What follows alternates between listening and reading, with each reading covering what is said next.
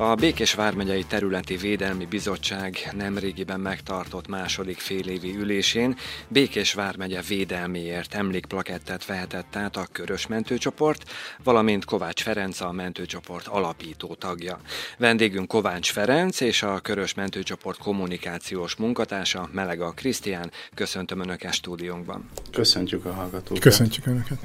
Elsőként Kovács Ferencet kérdezem, hogy hogyan fogadta az elismerést?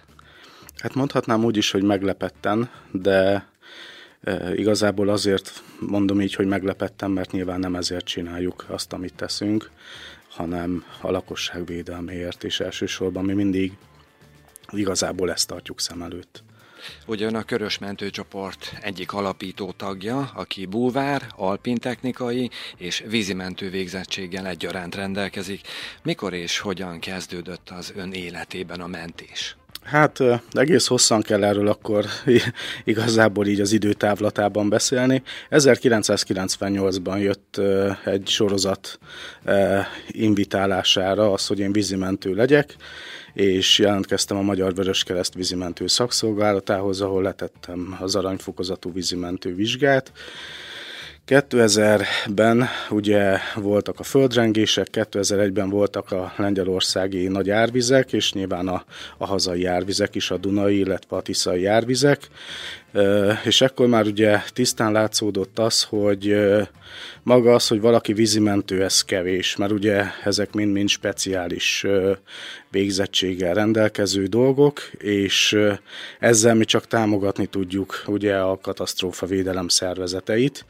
Azt is láttuk, hogy önmagukban a tűzoltók nagyon jól fel vannak készítve és készülve, ugye a tűzoltásra, a műszaki mentésre, de speciális feladatok ellátására nem. Gondolok itt arra ugye, hogy a vízimentés, a hosszantartó és elnyúló árvízi belvízi védekezések, akár a, ugye a búvár tevékenység, tehát erre nekik akkorban, akkoriban még semmilyen technikájuk, eszközük nem volt, vagy akár nevezhetném az ipari alpintechnikát. 2002-ben jött egy olyan ötlet, hogy többet magammal alakítsunk egy egyesületet, ami igazából már elsősorban a búvárkodásra épült, és utána a fokozatos önképzésekből adódóan már speciális mentőegyesületté vált, és akkor ezekkel a specifikumokkal gyakorlatilag a mai napig segítjük a, a tűzoltóság, illetve a katasztrófa védelem munkáját. A Körös Mentőcsoport születési éve 2010. Mi volt az az eset, ami útjára indította a mentőcsoportot, és mi volt az első bevetése? 2010 környékén, illetve hát 2010 megelőző éveit figyelembe véve láttuk azt, hogy eléggé esős, árvizes idő fog következni, vagy időszak fog következni, és nyilván az, hogy civilek jelenjenek meg a, a lakosság védelmében. Ezt valamilyen szinten egy, egy jogkeretbe kellett ezt illeszteni, és gyakorlatilag ezért alakult meg ez a körös mentőcsoport, hogy a, a megyében lévő akkor szeretetből foglalkozó ö, olyan képzettséggel rendelkező embereket magához hívjon gyakorlatilag a katasztrófavédelem, akik hathatósan tudnak segíteni a hatóságoknak. Egyébként az ön családjában volt olyan, akitől örökölhette ezt a mentési vonalat? Nem, abszolút nem. Ez, ez teljesen önmagamtól jött. Most meleg a Krisztiánt kérdezem, mi minden történt a mentőcsoport elmúlt 13 évében? Milyen bevetéseken voltak ott? Hogy említette, hogy 2010-ben alapult a mentőcsoport, ott már a megalakuláskor, tehát néhány, én még akkor nem voltam tagja, a Feri már igen, tehát néhány hét eltelt, és már ő a csapatot Borsodba vezényelték, ahol két hétig volt a Sajóvacsek térségében árvíz elleni védekezés, majd május végén már Edelény Onga térségében találták magukat, tehát tulajdonképpen a munka ugyanez volt, és ott a fertőtlenítési feladatokban is aktívan részt vettek. A csapatnak a hivatásos állománya a Vörösi, Vörösi Szab katasztrófa kárfelszámolásában és ott ottani fontos tevékenységekben részt vett. Hát az egyik legeslegnagyobb bevetésünk, amit óta már én is tagja vagyok a csapatnak, az a 2003-as Dunai nagy árvíz volt, akkor Pirismaróton voltunk, segíts 2013. 13, de kb. két hétig? Igen, igen, Körülbelül két hétig. Jó két hétig ott voltunk, és ott az árvízi védekezésben aktívan részt vettünk, tehát ott ott jött ki először igazából az, hogy a körös mentőcsoportnak milyen sokféle technikai tudása van, nagyon sokféle ember verbuválódott össze, mert ott ugye ott jelen voltak, tudnak, hogy mindenki lent volt, és mindenki a saját specifikumának, a saját képzettségének megfelelő munkát végezte. És azóta is tulajdonképpen minden nagyobb árvízi, belvízi védekezésnél jelen van a csapat, illetve az utóbbi években most már előtérbe került a viharkár felszámolás, Elég, ha visszaemlékszünk, 2017-ben Orosházán volt egy nagy vihar, ami ott a komplet félbelvárost elvitte.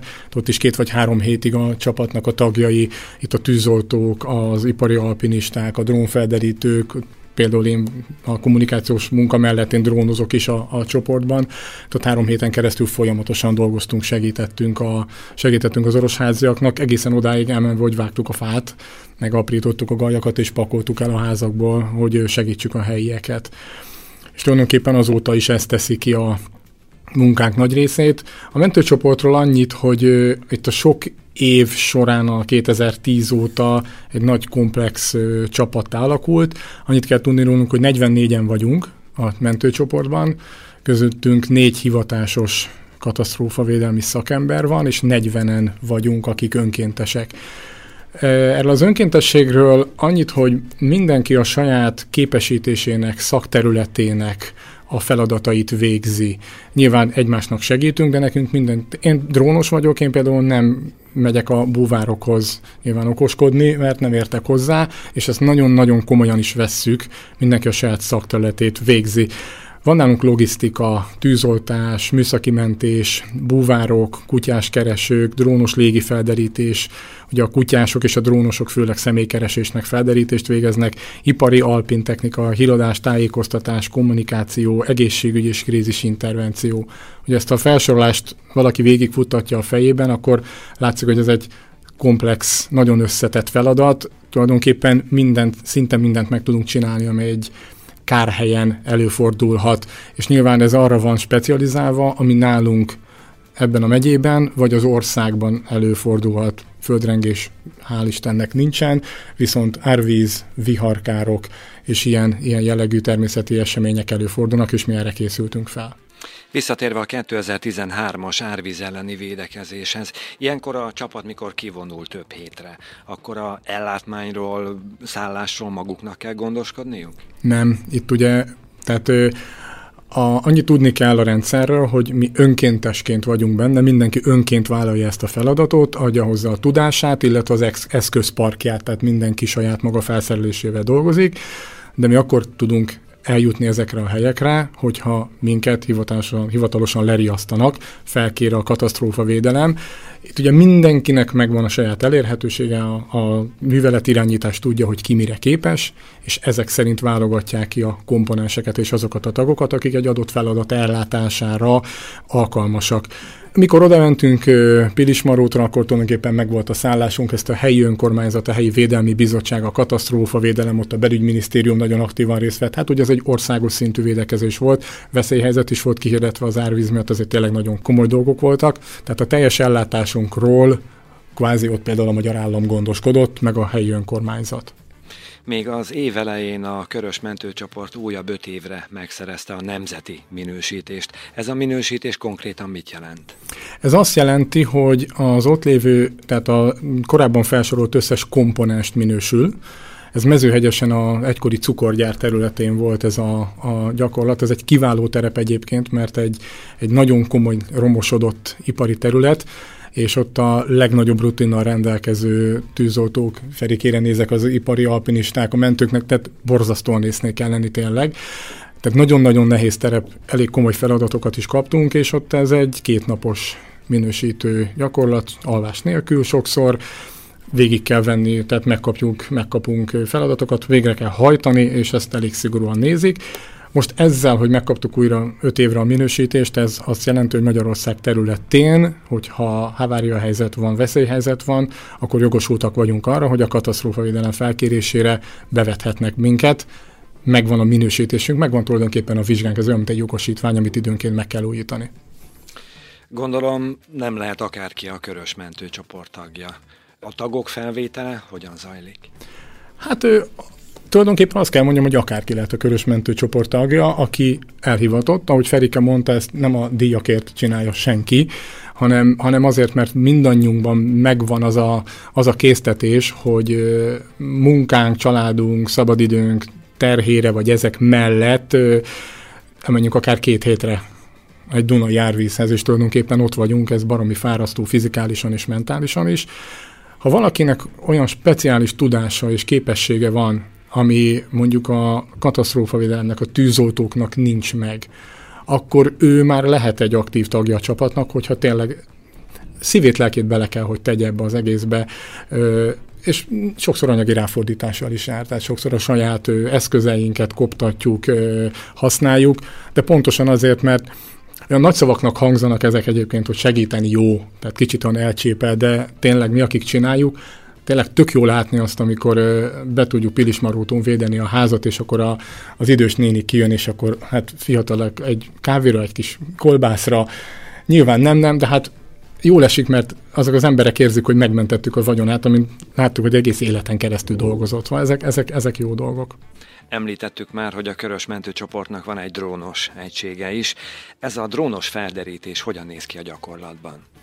Hát ez tulajdonképpen úgy, hogy vonulunk legtöbbet most személykereséssel foglalkozunk. Van egy megállapodás a, a megyei rendőrséggel, amikor riasztást kapunk a katasztrófavédelemtől vagy a rendőrségtől, akkor aki ráér, itt verikérés nézek, mert ő is drónozik egyébként a sok egyéb mellett, mert ez kimaradt a felsorolásból. Megvannak az eszközeink, mindannyiunknak megvannak a szükséges vizsgái, ez nagyon fontos. Ugye most már egy elég szigorú új dróntörvény van életben lassan két éve, tehát mindenféle kültéri beltérre, belterületre, bocsánat, lakott területre megvannak a vizsgáink, a drónok minősített eszközök, komolyan ellenőrzött dolgok, enélkül nem is lehetne repülnünk, nem is szoktunk repülni.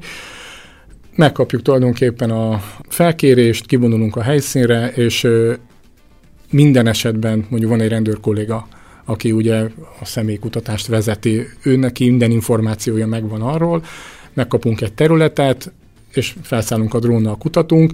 Azt is szerettem benne igazából, hogy rugalmas a dolog abból a szempontból, hogy, hogy a hivatásosok hallgatnak a véleményünkre, a tapasztalatainkra. Nyilván ők nem vezetnek drónt, én vezetek drónt, ők jártasak a rendőrségügyekbe, én nem, tehát igazából egymás kiegészítve, egymás kiegészítve dolgozunk.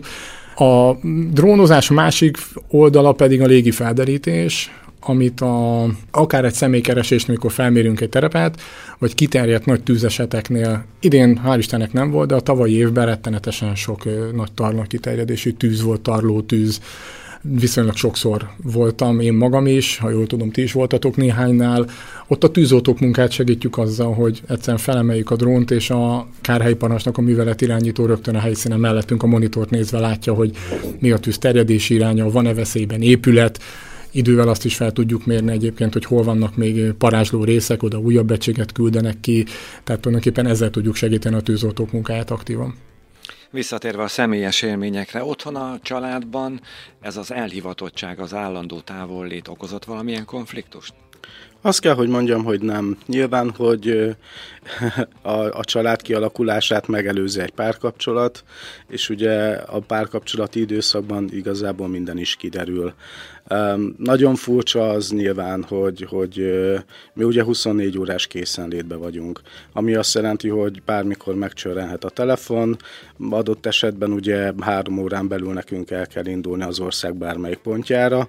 Hát ez nyilván nem szoktuk megvárni a három órát, pláne akkor, hogyha ha ez megyén belüli beavatkozás, gyakorlatilag fél órán belül eh, valamennyi eszközeinkkel útba tudunk indulni, tehát nekünk otthon például az eszközeink, eh, ezek a mentőeszközök, ezek úgy vannak már házból, csak rakni kell az autóra, és akkor mindig üzemkész, tehát megyünk és tesszük a dolgunkat.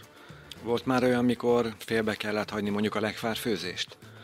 Természetesen volt. Eh, azért azt is tudni kell, hogy ezek mindig a leges legváratlanabb pillanatokban jönnek. Tehát amikor nem is számol rá az ember, és hát nyilván akkor elnézést kell kérni, akár a családtól, vagy bármi, és akkor nyilván megyünk és tesszük a dolgunkat. Sőt, tehát az is előfordul, hogy a munkahelyem. Igen. Tehát én nekem nem egyszer volt, hogy a munkahelyem munkaidőben riasztottak, a főnököm tudja, hogy ezt a tevékenységet végzem, felálltam, elköszöntem, majd jövök. Lecsúsztattam, tehát nyilván ugye bepótoljuk a munkát, de ez, ez, ez valamilyen szinten előnt élvez mindennél, mert akár a családdal, akár a munkában tudunk lenni, ha valaki is segítségre szorul, neki az a segítség azonnal kell. És nyilván nem mi mentjük meg többségében az életét, viszont nagyban hozzá tudunk járulni ahhoz, hogy, hogy mondjuk megtaláljunk egy eltűnt idős embert, vagy eltűnt gyereket.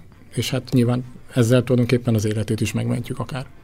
A felderítés a katasztrófák során szerzett tapasztalat, illetve a katasztrófa mentén végzett munkák mennyiben változtak az elmúlt évtizedekben?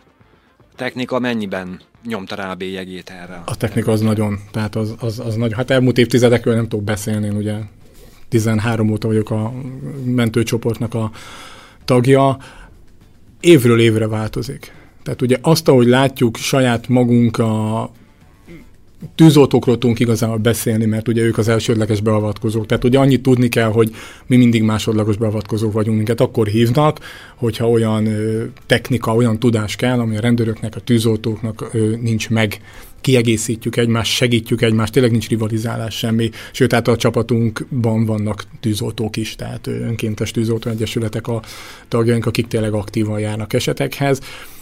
Hát, mint mondtam, a drónos felderítés például óriási előrelépés. Én látom a búvároknál, az ipari alponos kollégáknál, hogy bajtásoknál is, hogy, hogy az a technikai fejlődés, az egyrészt gyorsítja, másrészt, másrészt hatékonyabbá teszi a mentést. És olyan szintű a technikai fejlődés, hogy igazából sokszor utol se tudjuk érni, mert ezek olyan szörnyen drága eszközök, hogy ezekre pályázni kell, meg idő kell ahhoz, hogy megteremtsük a anyagi forrásokat, hogy megvásároljuk.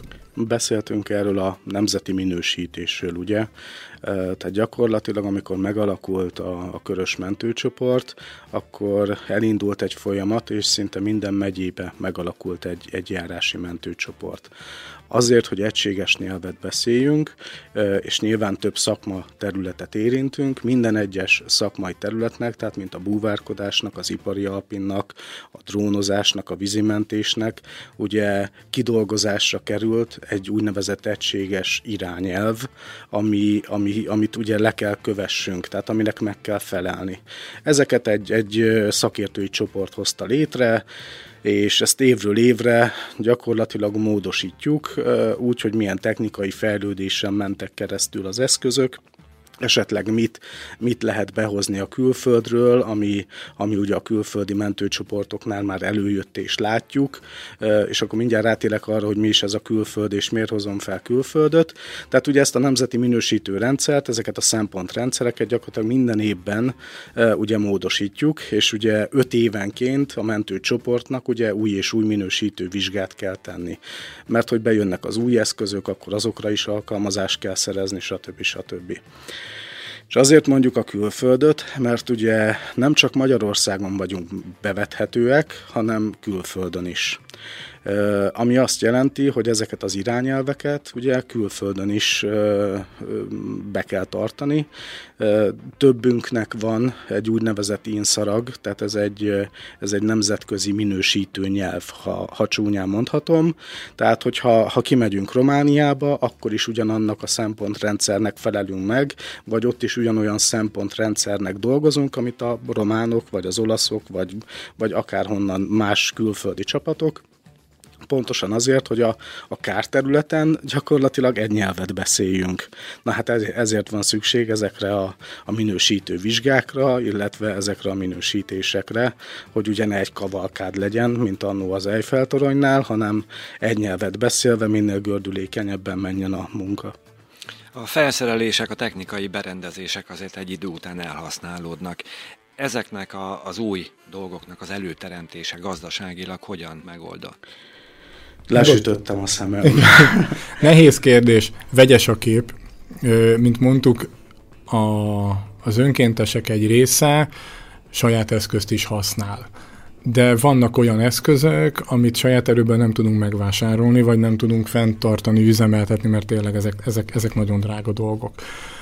Vannak állami és országos pályázatok, a katasztrófavédelem ebben lehetőségeihez képes segít, nyilván ott sem egy feneketlen pénzes zsák van, de ugye minden évben a parancsnokaink megkérdezik azt, hogy mit szeretnénk, mi nyilván leadunk egy listát, hát abban valamennyi marad, nyilván ez, ez nem jó dolog, meg szomorú dolog, de a realitás, realitás ez. Viszont most tavaly kezdtük el egy olyat, hogy a, a minden komponensnek elkezdtük átnézni az aktuális felszerelés listáját, és ki hova szeretne eljutni. Most mondok egy példát a saját területemre a drónozásról.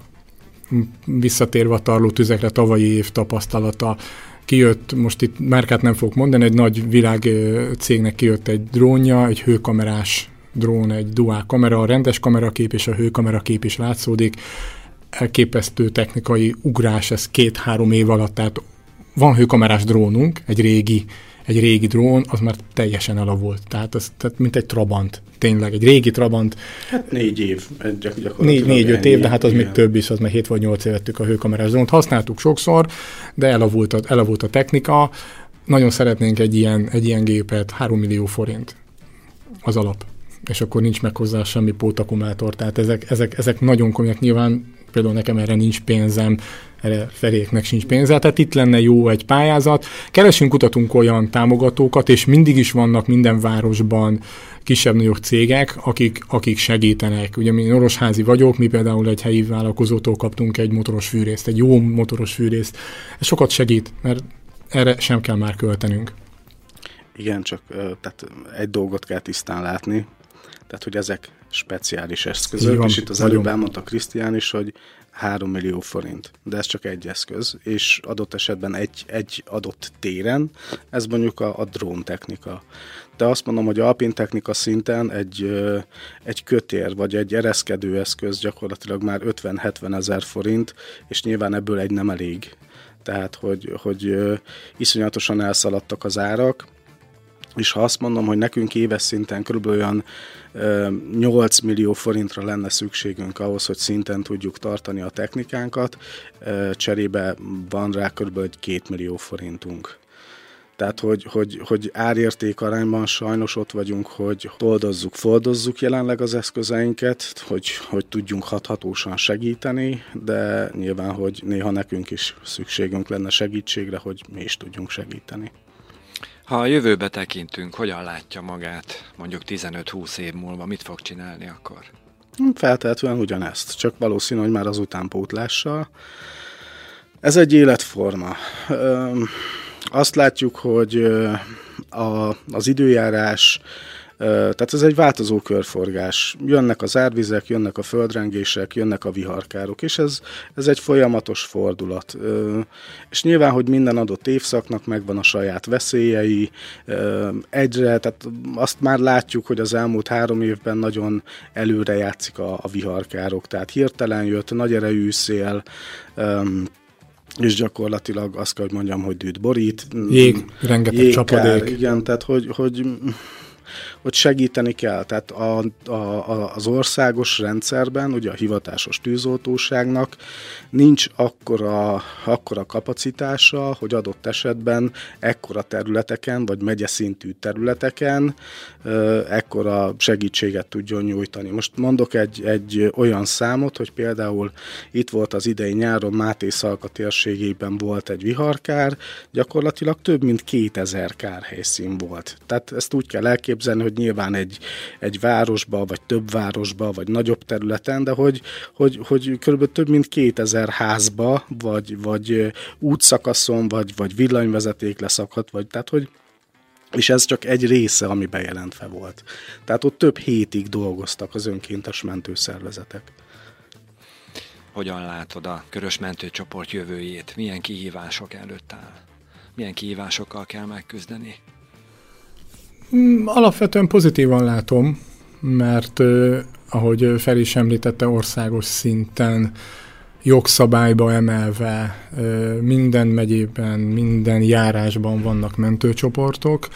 A, a katasztrófa védelem vezetése sok-sok évvel ezelőtt ugye hozott egy döntést, el is tökélték, hogy ezeket az önkéntességet erősíteni kell. Nyilván mindenhol lehetne több pénz, sokkal magasabb szintet érnénk el mi is, ha több forrás jutna és jobban lehetne fejleszteni, de én, én ebben a szempontból optimista vagyok. Van hova fejlődnünk, nekünk is van hova fejlődni, illetve azzal, hogy bejönnek a járási kisebb mentőcsoportok, ott szét tudnak oszlani a feladatok. Tehát adott esetben egy, egy városban, egy kisebb településen hamarabb odaér egy járási mentőcsoport. Nagyon fontos, hogy helyismerettel rendelkeznek ezek az emberek, akik ott élnek. Tehát mondtam, én orosházi vagyok, ha riasztanak, sokszor járom a megyét, de tényleg az van, ha el kell nekem a megye északi részébe utaznom, nem szoktam arra járni egyébként, akkor valakihez hozzá csapódok, és megyek. Viszont ha délbékésben van, akkor belök a kocsiba, és egyszerűen oda megyek, tehát úgymond a riasztási időm is sokszor tényleg sok-sok, negyed óra, 20 perccel csökken. Tehát az, hogy helyismerettel rendelkező emberek dolgoznak, az egy jó, és ha megérkezünk a megye többi részéről, vagy mi átmegyünk egy másik megyébe, vagy az ország másik részébe segíteni, mi egy pluszt adunk ehhez az egész felderítéshez, védekezéshez, meg kármentéshez.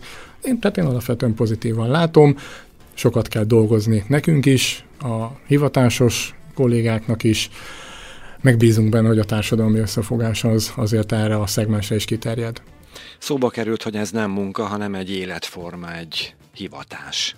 Mi a munka szépsége, ami erőt ad? Hát én azt tudnám mondani, hogy a másokon való segítség. Tehát, hogy például annyira jó, hogy amikor mondjuk elmegyünk egy légi felderítésre, és ugye legutóbb csorváson is azért egy 24 óra eltelte után élve megtaláltuk a, az eltűnt szemét a kukoricás szélén. Tehát, hogy azért nyilván ezek adnak erőt és do, do, doppingszert, hogy, hogy hajrá, és igenis csinálni kell, és van értelme. Aztán nyilván természetesen vannak szomorú ö, dolga is ennek a résznek, mert van, mikor ugye az elhunyt szemét hozzuk ki a víz alól. Viszont az is fontos, mert a családnak meg fontos. Igen, tehát... Hogy... Megvan, a, megvan a családtag tisztességgel búcsút tud venni, és ez is, ez is sokat jelent. Tehát, hogy van, vannak ilyen árnyékfoltja is ennek a dolognak, de de igazából én, én úgy érzem, hogy, hogy annál nagyobb élmény és öröm, hogy, hogy ennyien, ennyi emberen tudtunk már segíteni. Tehát tényleg annyira jól esik visszaemlékezni ugye Pilis Marótra is, hogy, hogy rengeteg munkaóra van benne, rengeteg kézi munka, és gyakorlatilag oda ledobták a körösmentő csoportot, mint egy bombát, mert hogy, hogy ugye ez egy olyan komponens, ugye, ahol minden, tehát az egészségügytől kezdve minden komponens megvolt, és mindenki tette a dolgát. Tehát ugye Pilismarút körbe volt zárva. Kiemelt veszélyhelyzeti terület volt, ugye, és ö, tette mindenki a dolgát, megmentettük a falut, nem öntötte el a víz, gyakorlatilag minden happy volt, jött a miniszter úr, gratulált, és ennyi, megyünk tovább. Tehát. Vendégünk a Körös Mentőcsoport alapító tagja Kovács Ferenc és kommunikációs munkatársa Melega Krisztián volt. Köszönjük szépen, hogy elfogadták meghívásunkat. Köszönjük. Mi is köszönjük.